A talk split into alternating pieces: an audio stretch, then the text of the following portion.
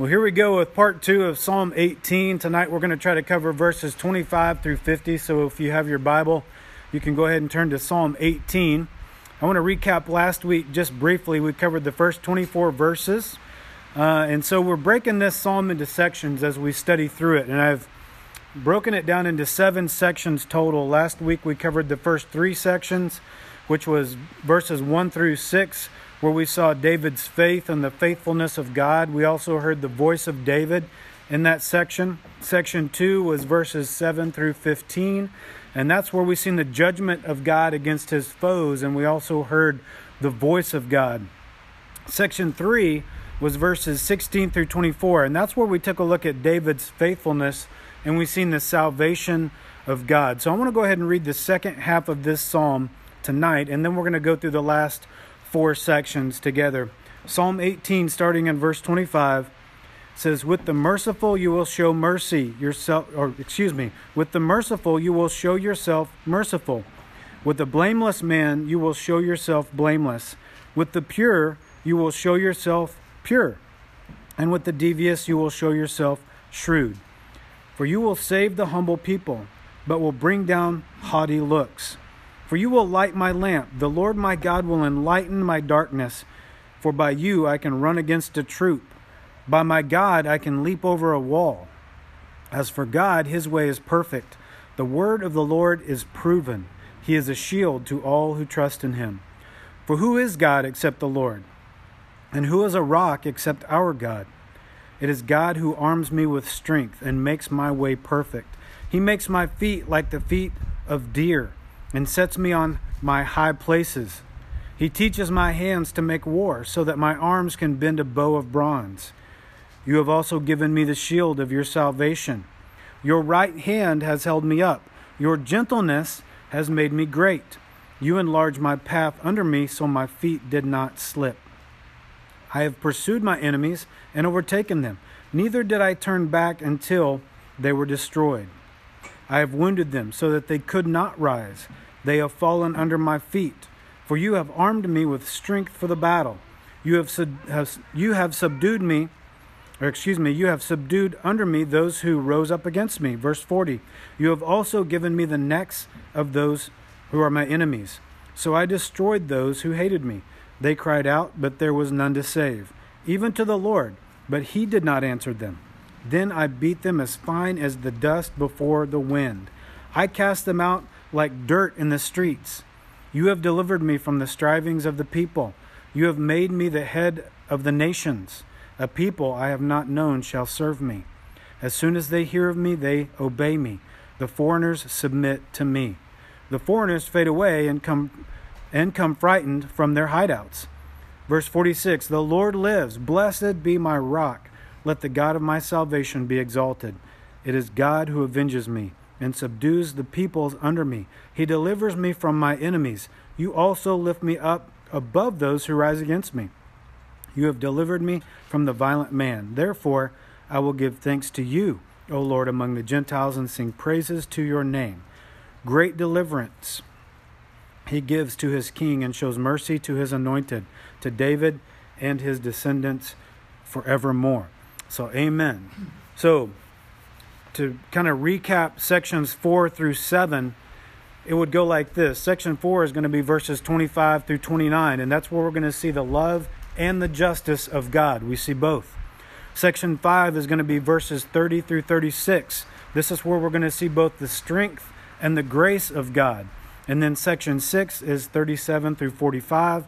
And that's where we're going to see God deliver the enemy into the hand of David, and then David destroy them. And then the last section we're going to look at is verses 46 through 50, which is uh, obviously a prayer of thanksgiving for God's deliverance. Okay? Now, that's one way we're going to look at this psalm. But once we have finished up studying through these sections, I want to go back through the entire psalm briefly with an eye toward Christ. And I think that's going to shed some light on this psalm for us tonight because I don't know, as you may have noticed as we have studied through many of these Psalms already, this Psalm here in particular is all about Jesus Christ, Psalm 18.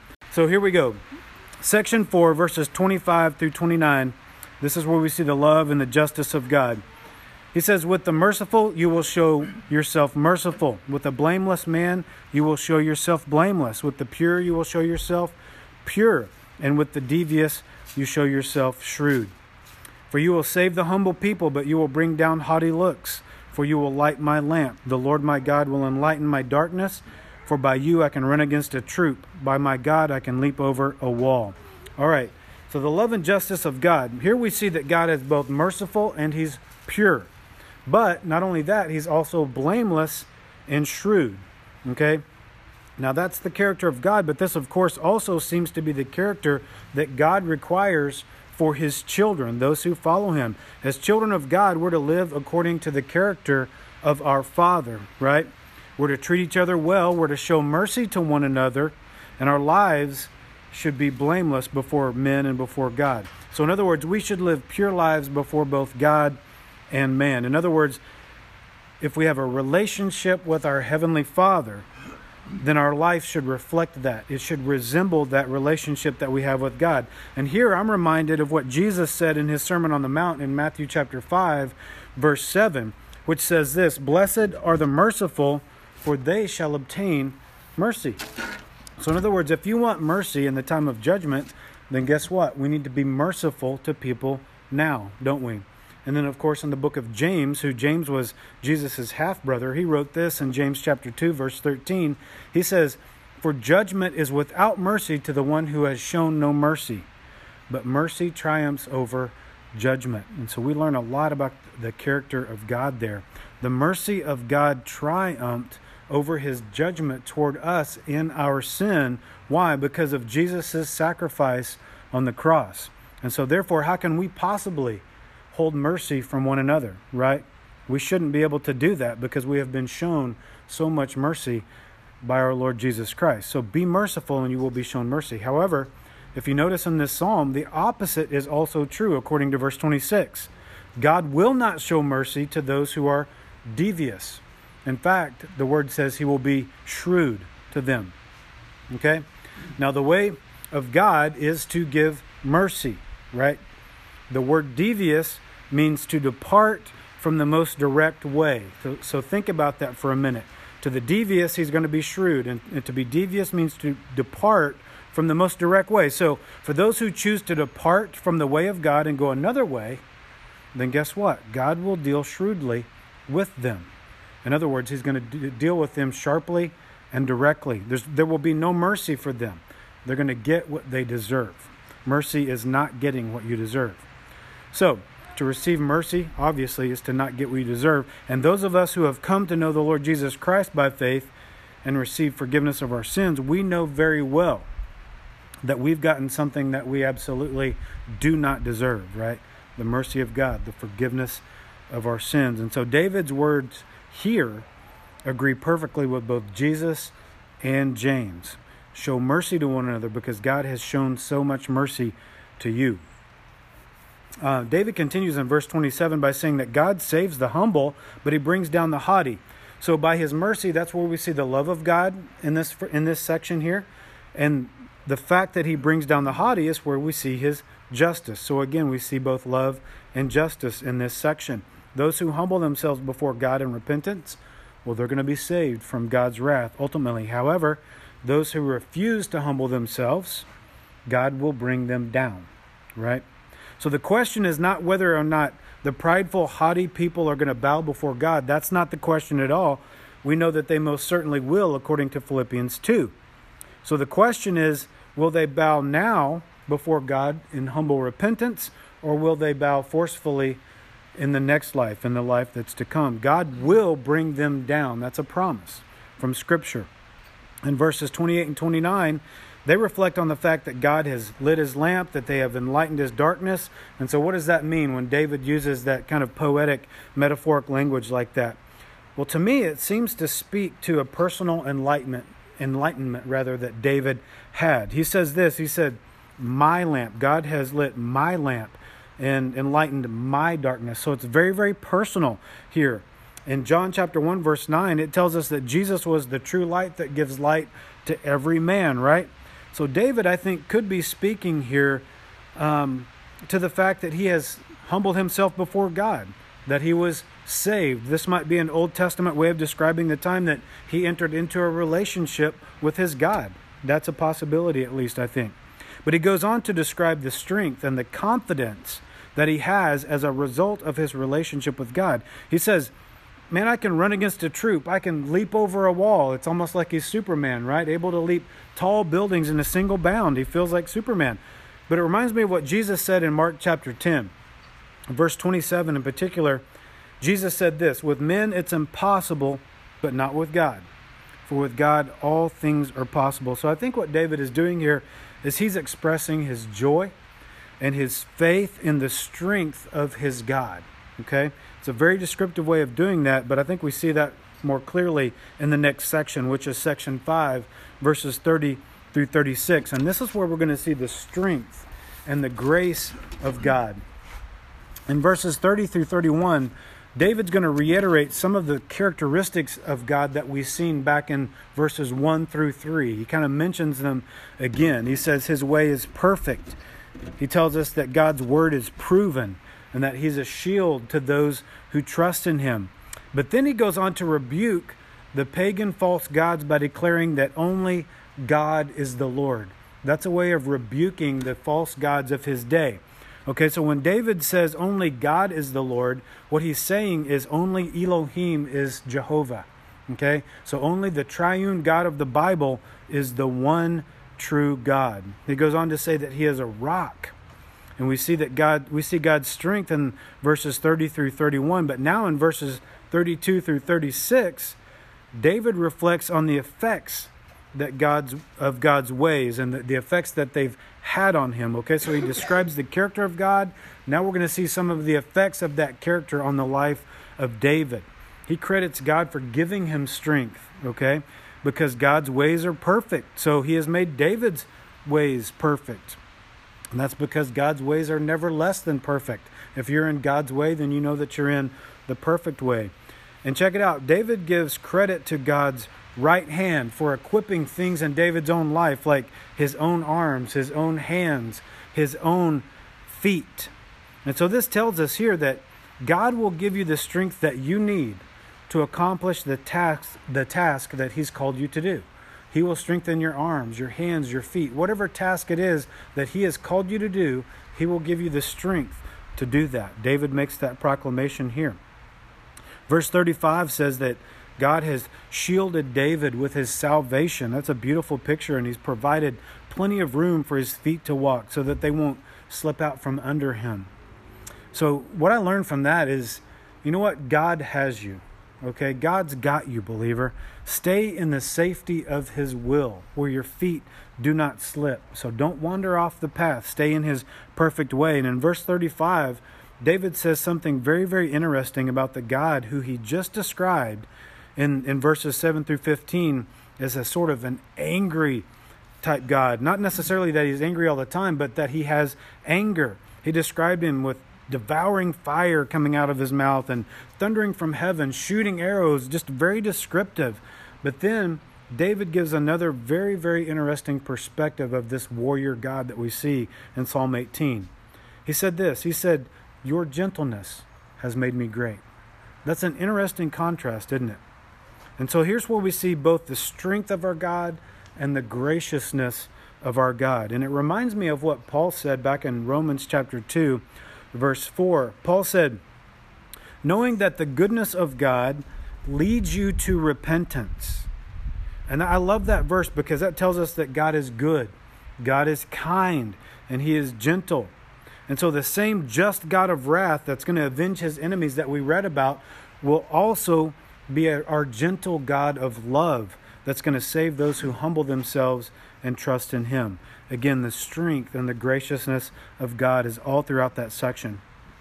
Now, as we move into section 6, which is going to be verses 37 through 45, we're going to see that God delivers the enemy into the hand of David, and David destroys that enemy that God delivered to him. And not only that, but God, or excuse me, David gives credit to God for all of the victories in the battlefield. And that's very important because David understands that God gave his enemies over to him, okay? He doesn't take credit for the victory, he gives God the credit.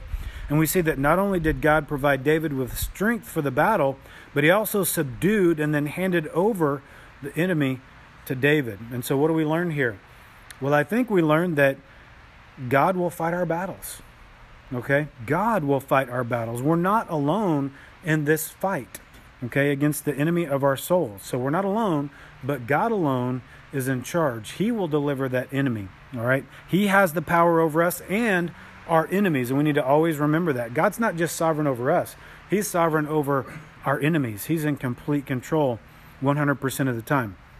And one day, the enemies of God, they're going to be wounded to the very point where they cannot rise. Did you see that in verse 38? Therefore, their cries to God, they're going to be too late. They're going to cry out to God, but God will not answer them. Verse 41. And so now these verses, I think, really depict David here as a type of Christ. And we're going to cover that more in detail here in just a minute.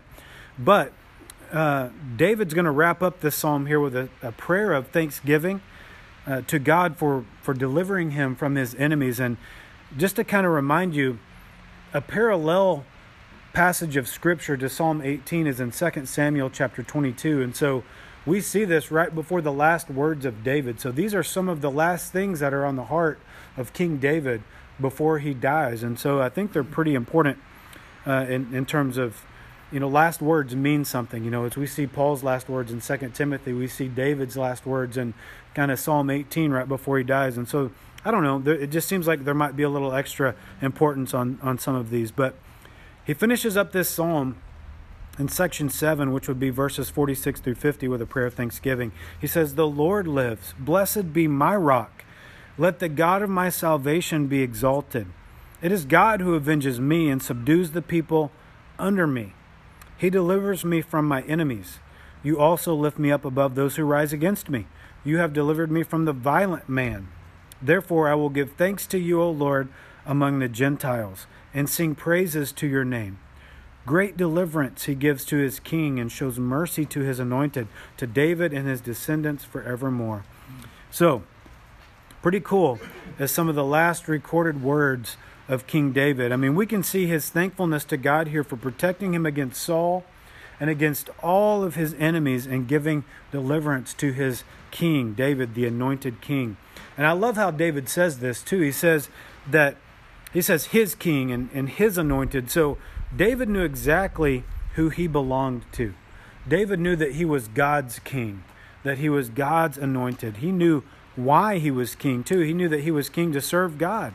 Why? Because God had put him there. It was God who anointed David, and therefore God also protected him. And not only did he protect him, he delivered him. And so, what do we take from that? Well, as believers in Jesus Christ, we take comfort from that because the same is true for each and every believer in the Lord Jesus Christ. We belong to Him. We're His, right? And He's going to protect us from the enemy of our souls, and He's going to ultimately deliver us into safety, into the very safety of His own presence, just like He did David. So we have reason to rejoice. We have reason to close every prayer with rejoicing, just like David does here, because Christ is our rock, Christ is our salvation.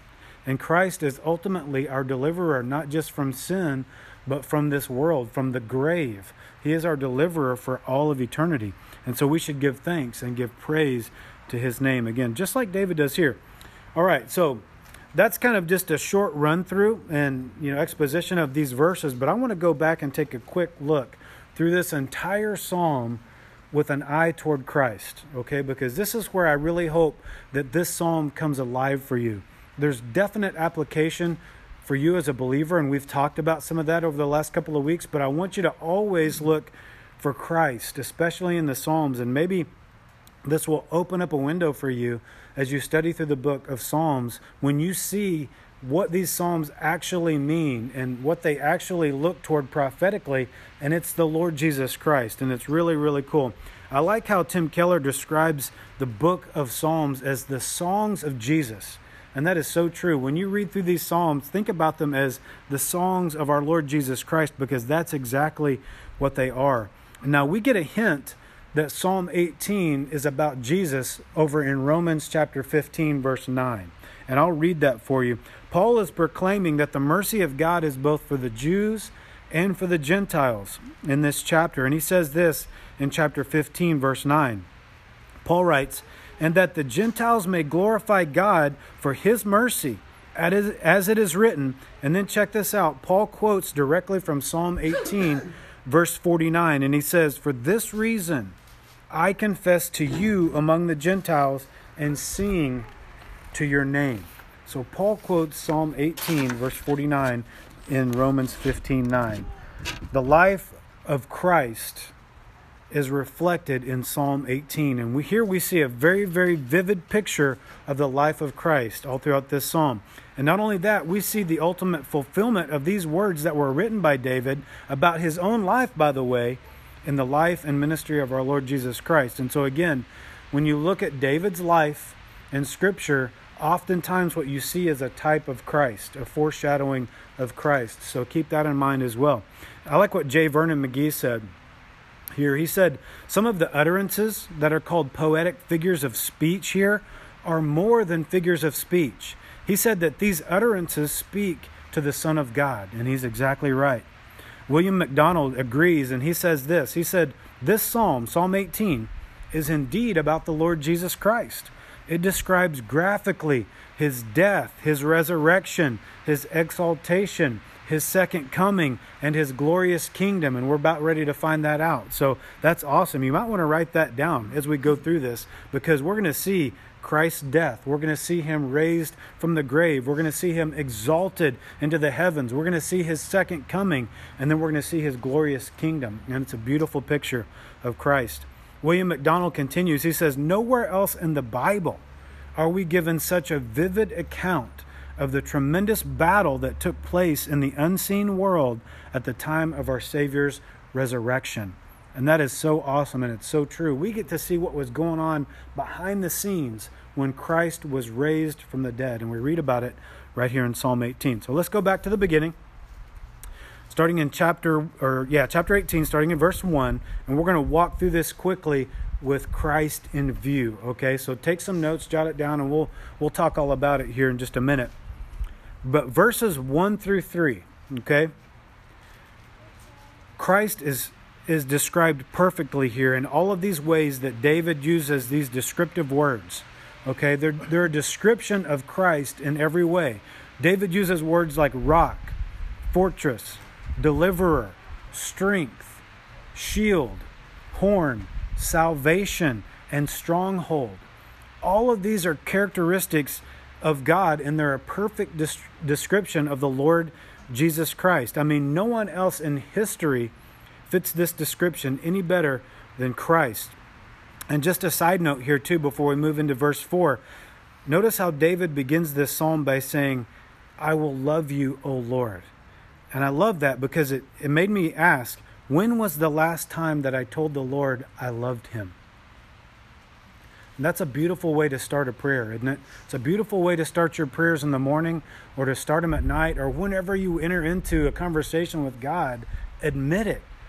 I love you, Lord.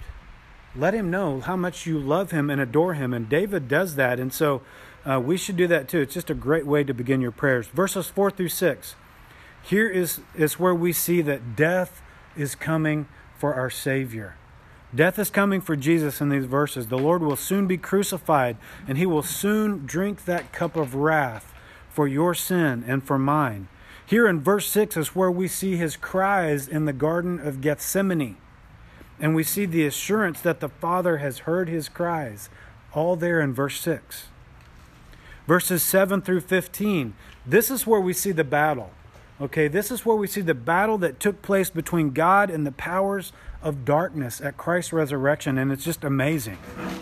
I mean, Satan thought that he had secured the victory when Christ was crucified, right? He thought he had won the battle, but then, verse 9, God bowed the heavens and came down. The Gospels tell us that there was a great earthquake, you'll remember when the angel came and rolled the stone away. That's Matthew chapter 28, verse 2. So, this is a picture of what was going on in the unseen world at that time. I mean, this is just amazing to me. Death is being defeated right now. As you read through that, death is being defeated. The enemy of our souls is being crushed at this moment. Okay? The power of Satan over humanity is being vanquished, verse 14. It's a beautiful picture of what God was doing to save you and me through the resurrection of his son Jesus. It reminds me of 1 Corinthians 15 55. Oh, death, where is your sting? Oh, grave, where is your victory? Paul wrote. And then in verses 16 through 19, here's where we see it. Here's where we see the miracle of history, okay? God reaches down and takes his son from the tomb of death and raises Jesus Christ from the dead. That's verse 16. He took me.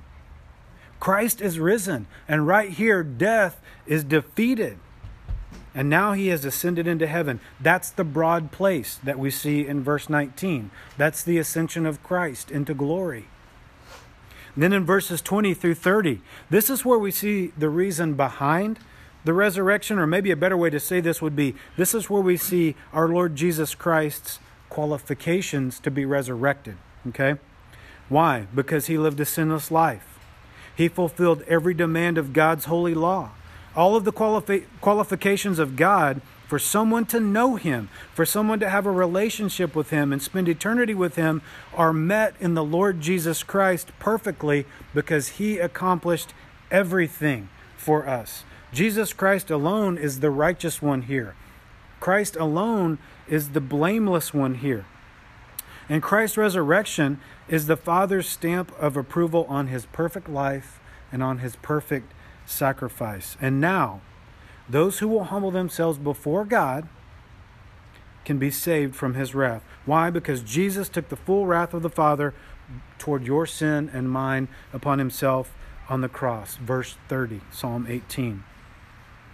Verses 31 through 42 tell us about the second coming of our Lord Jesus Christ. This is when Christ returns. And you know what? When Jesus comes again, it's not going to be pretty, right?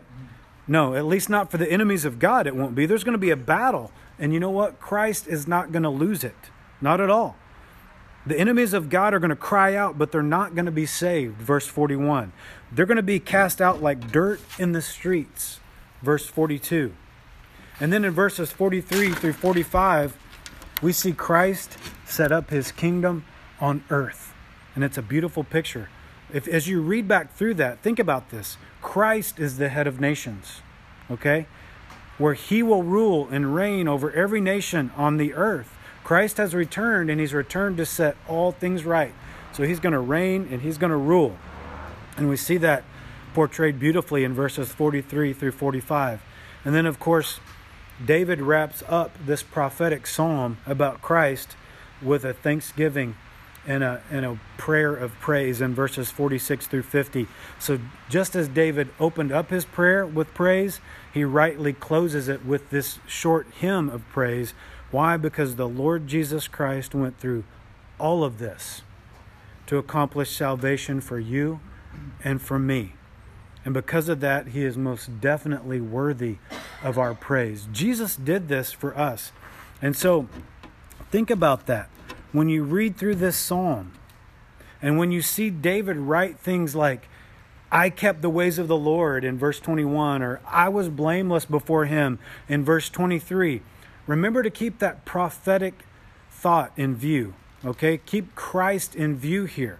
Okay? Because, of course, you have not always been blameless. I have not always been blameless. I am not righteous. You are not righteous. But of course, Christ is. So think about Christ. Again, David, being a type of Christ, writes in this poetic language about the Lord Jesus Christ. And Paul wrote this in Ephesians chapter 2 verse 7. He said that in the ages to come he might show the exceeding riches of his grace in his kindness toward us in Christ Jesus. So, all that we need, we can find and have in the Lord Jesus Christ because He accomplished everything.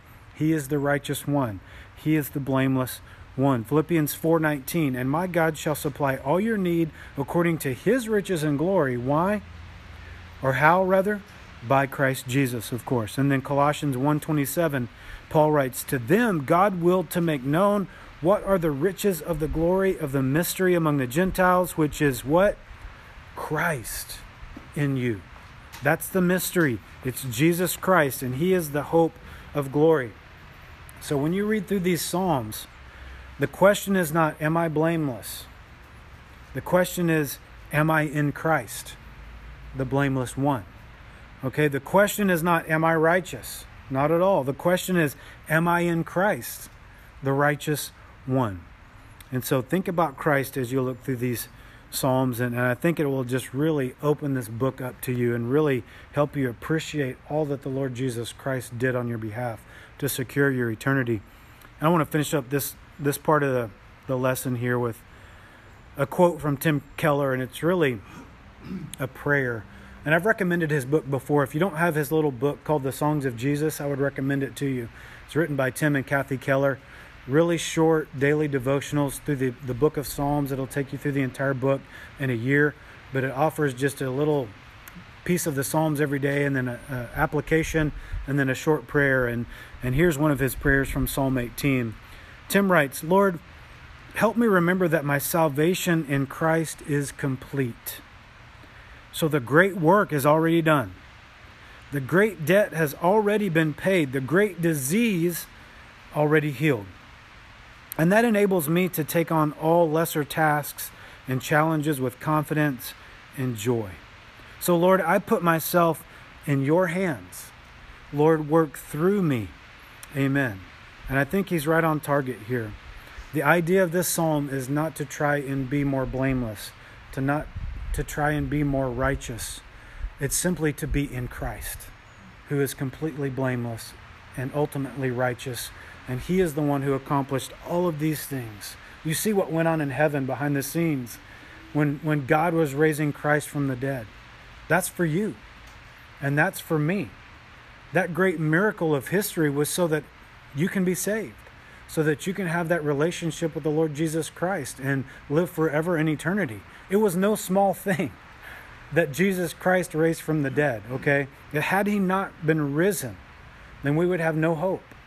And so I love the, the background that we get here. In Psalm 22, when we get there, we're going to see some background of what was going on in the mind of Christ as he hung on the cross. But here, we see what was going on behind the scenes as he rose from the grave. And it's just beautiful. It's amazing.